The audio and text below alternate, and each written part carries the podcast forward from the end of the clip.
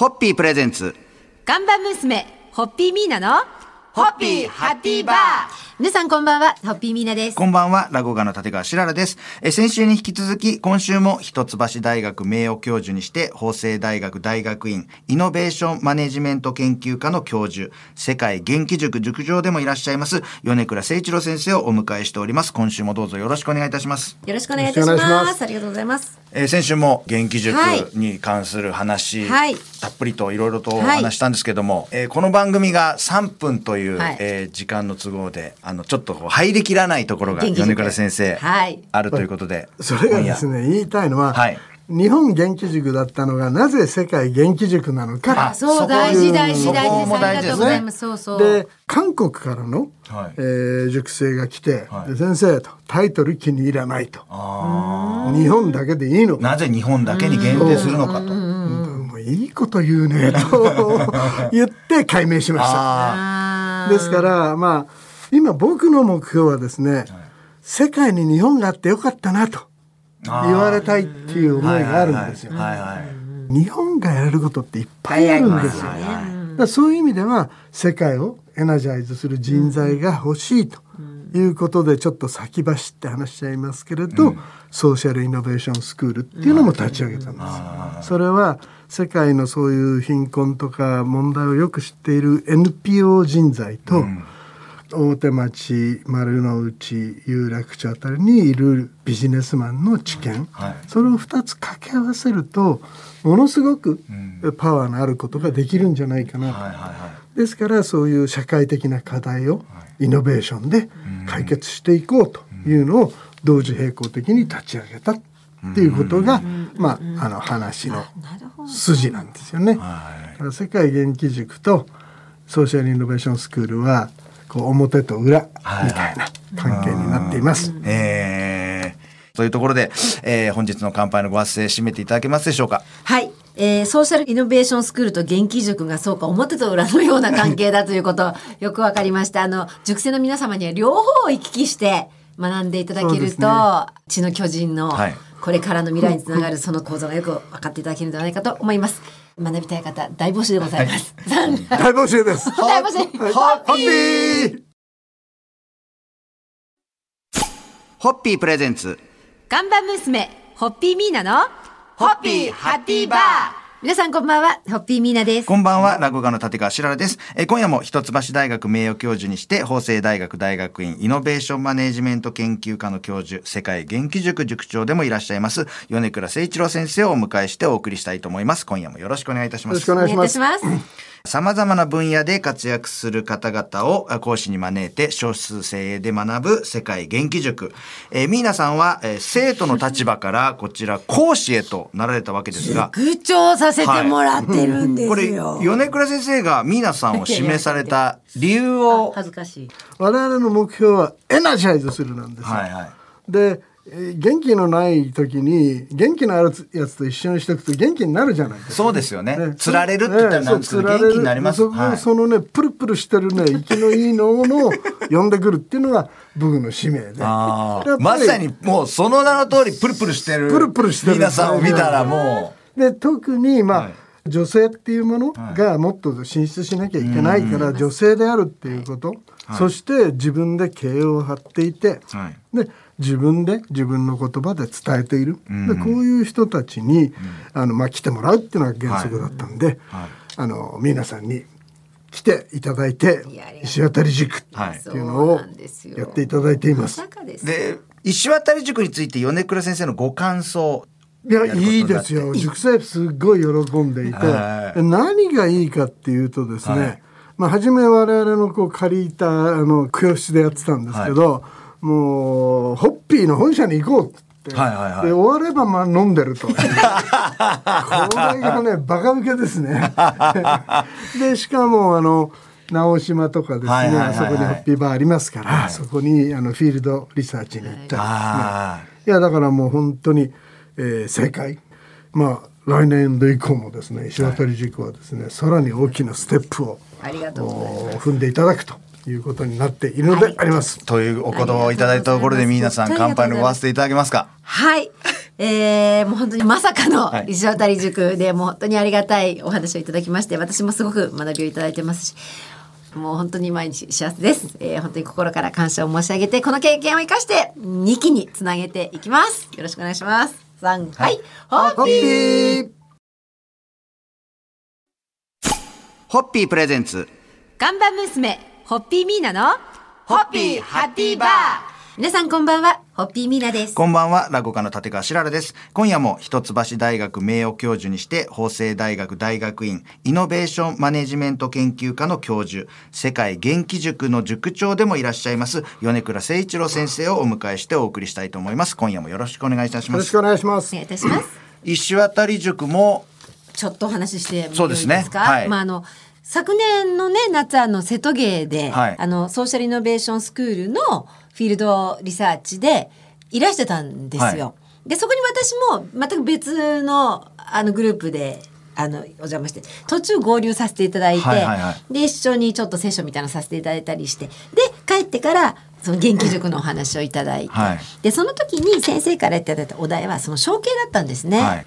その中でね、はい。私もその象形っていうテーマ先生からいただいたテーマをずっと考えていて。でもちろん事業承継も大事な承継なわけです、一番の。はい。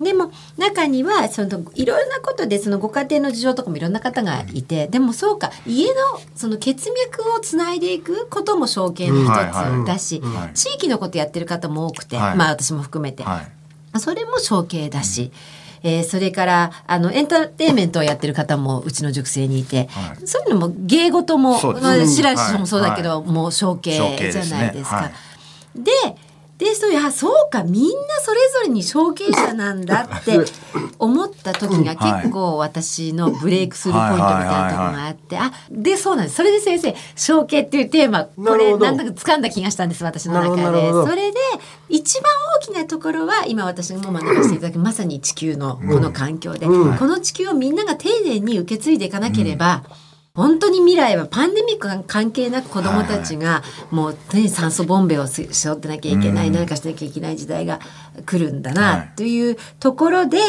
なんかあそれで石渡小慶塾ってうん。させていただけるかもって実は思なるほど。次第でしたそれ大事ですね。ありがとうございます。ということで、ありがとうございます。承継という、はい、テーマであのもっと承継ということをあの前面に出して、はい。第2期は企画をさせていただきますのでご興味をお持ちの方はぜひぜひしてください。これ推薦ですね。ありがとうございます。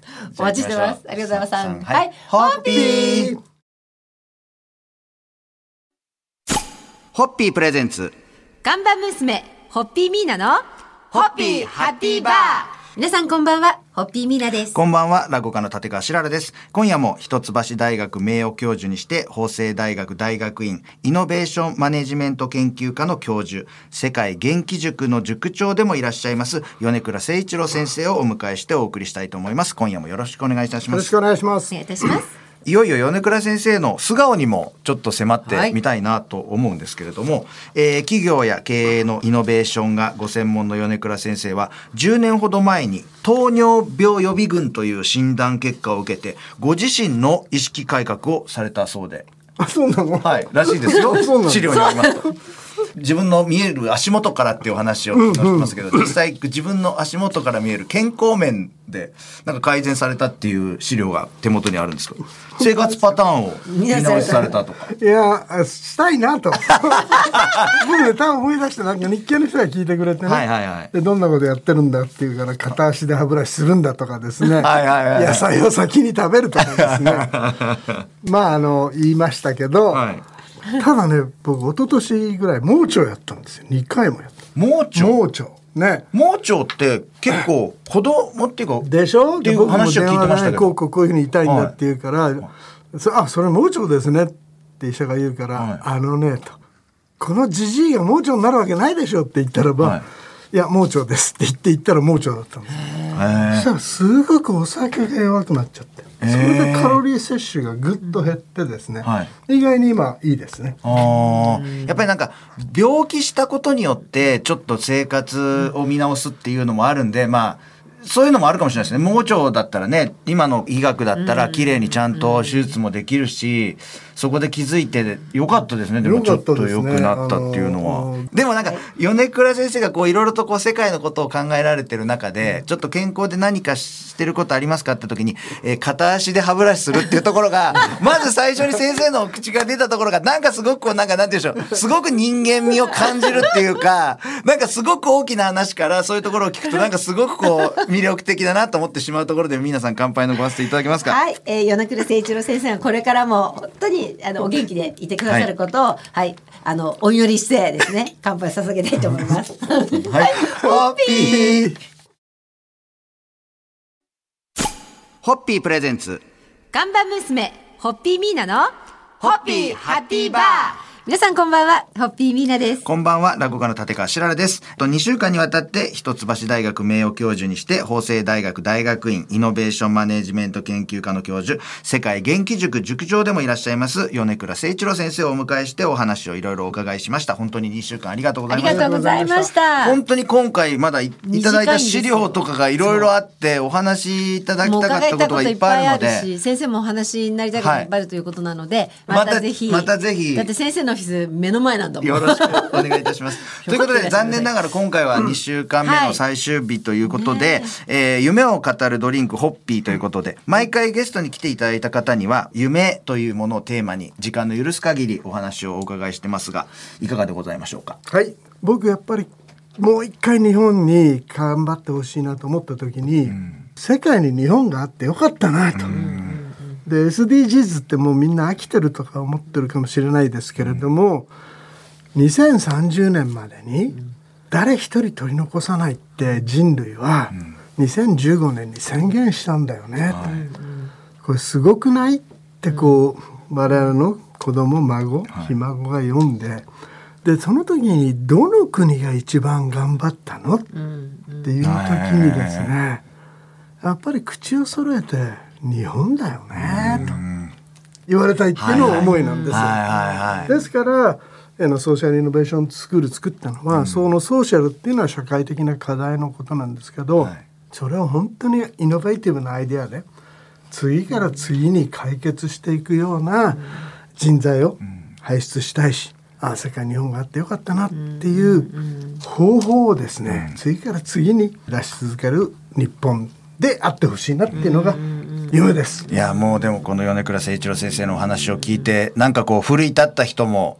多いかと思いますんで本当にぜひまたお越しいただいて、本当趣味の話とかねもっといろいろとお聞きしたかったんですけれども、今回時間の都合で残念でございますが。はい、ということでこの2週間の締めの乾杯のご発声を皆さんいただけますでしょうか、はい、本当にあの米倉先生が取り組んでいらっしゃることに興味を感じた方はあのソーシャルイノベーションスクールもしくは世界元気塾の方にアクセスいただいて共に学びましょう。お待ちしています、じゃあ先生またいらしてください。ありがとうございました。はい。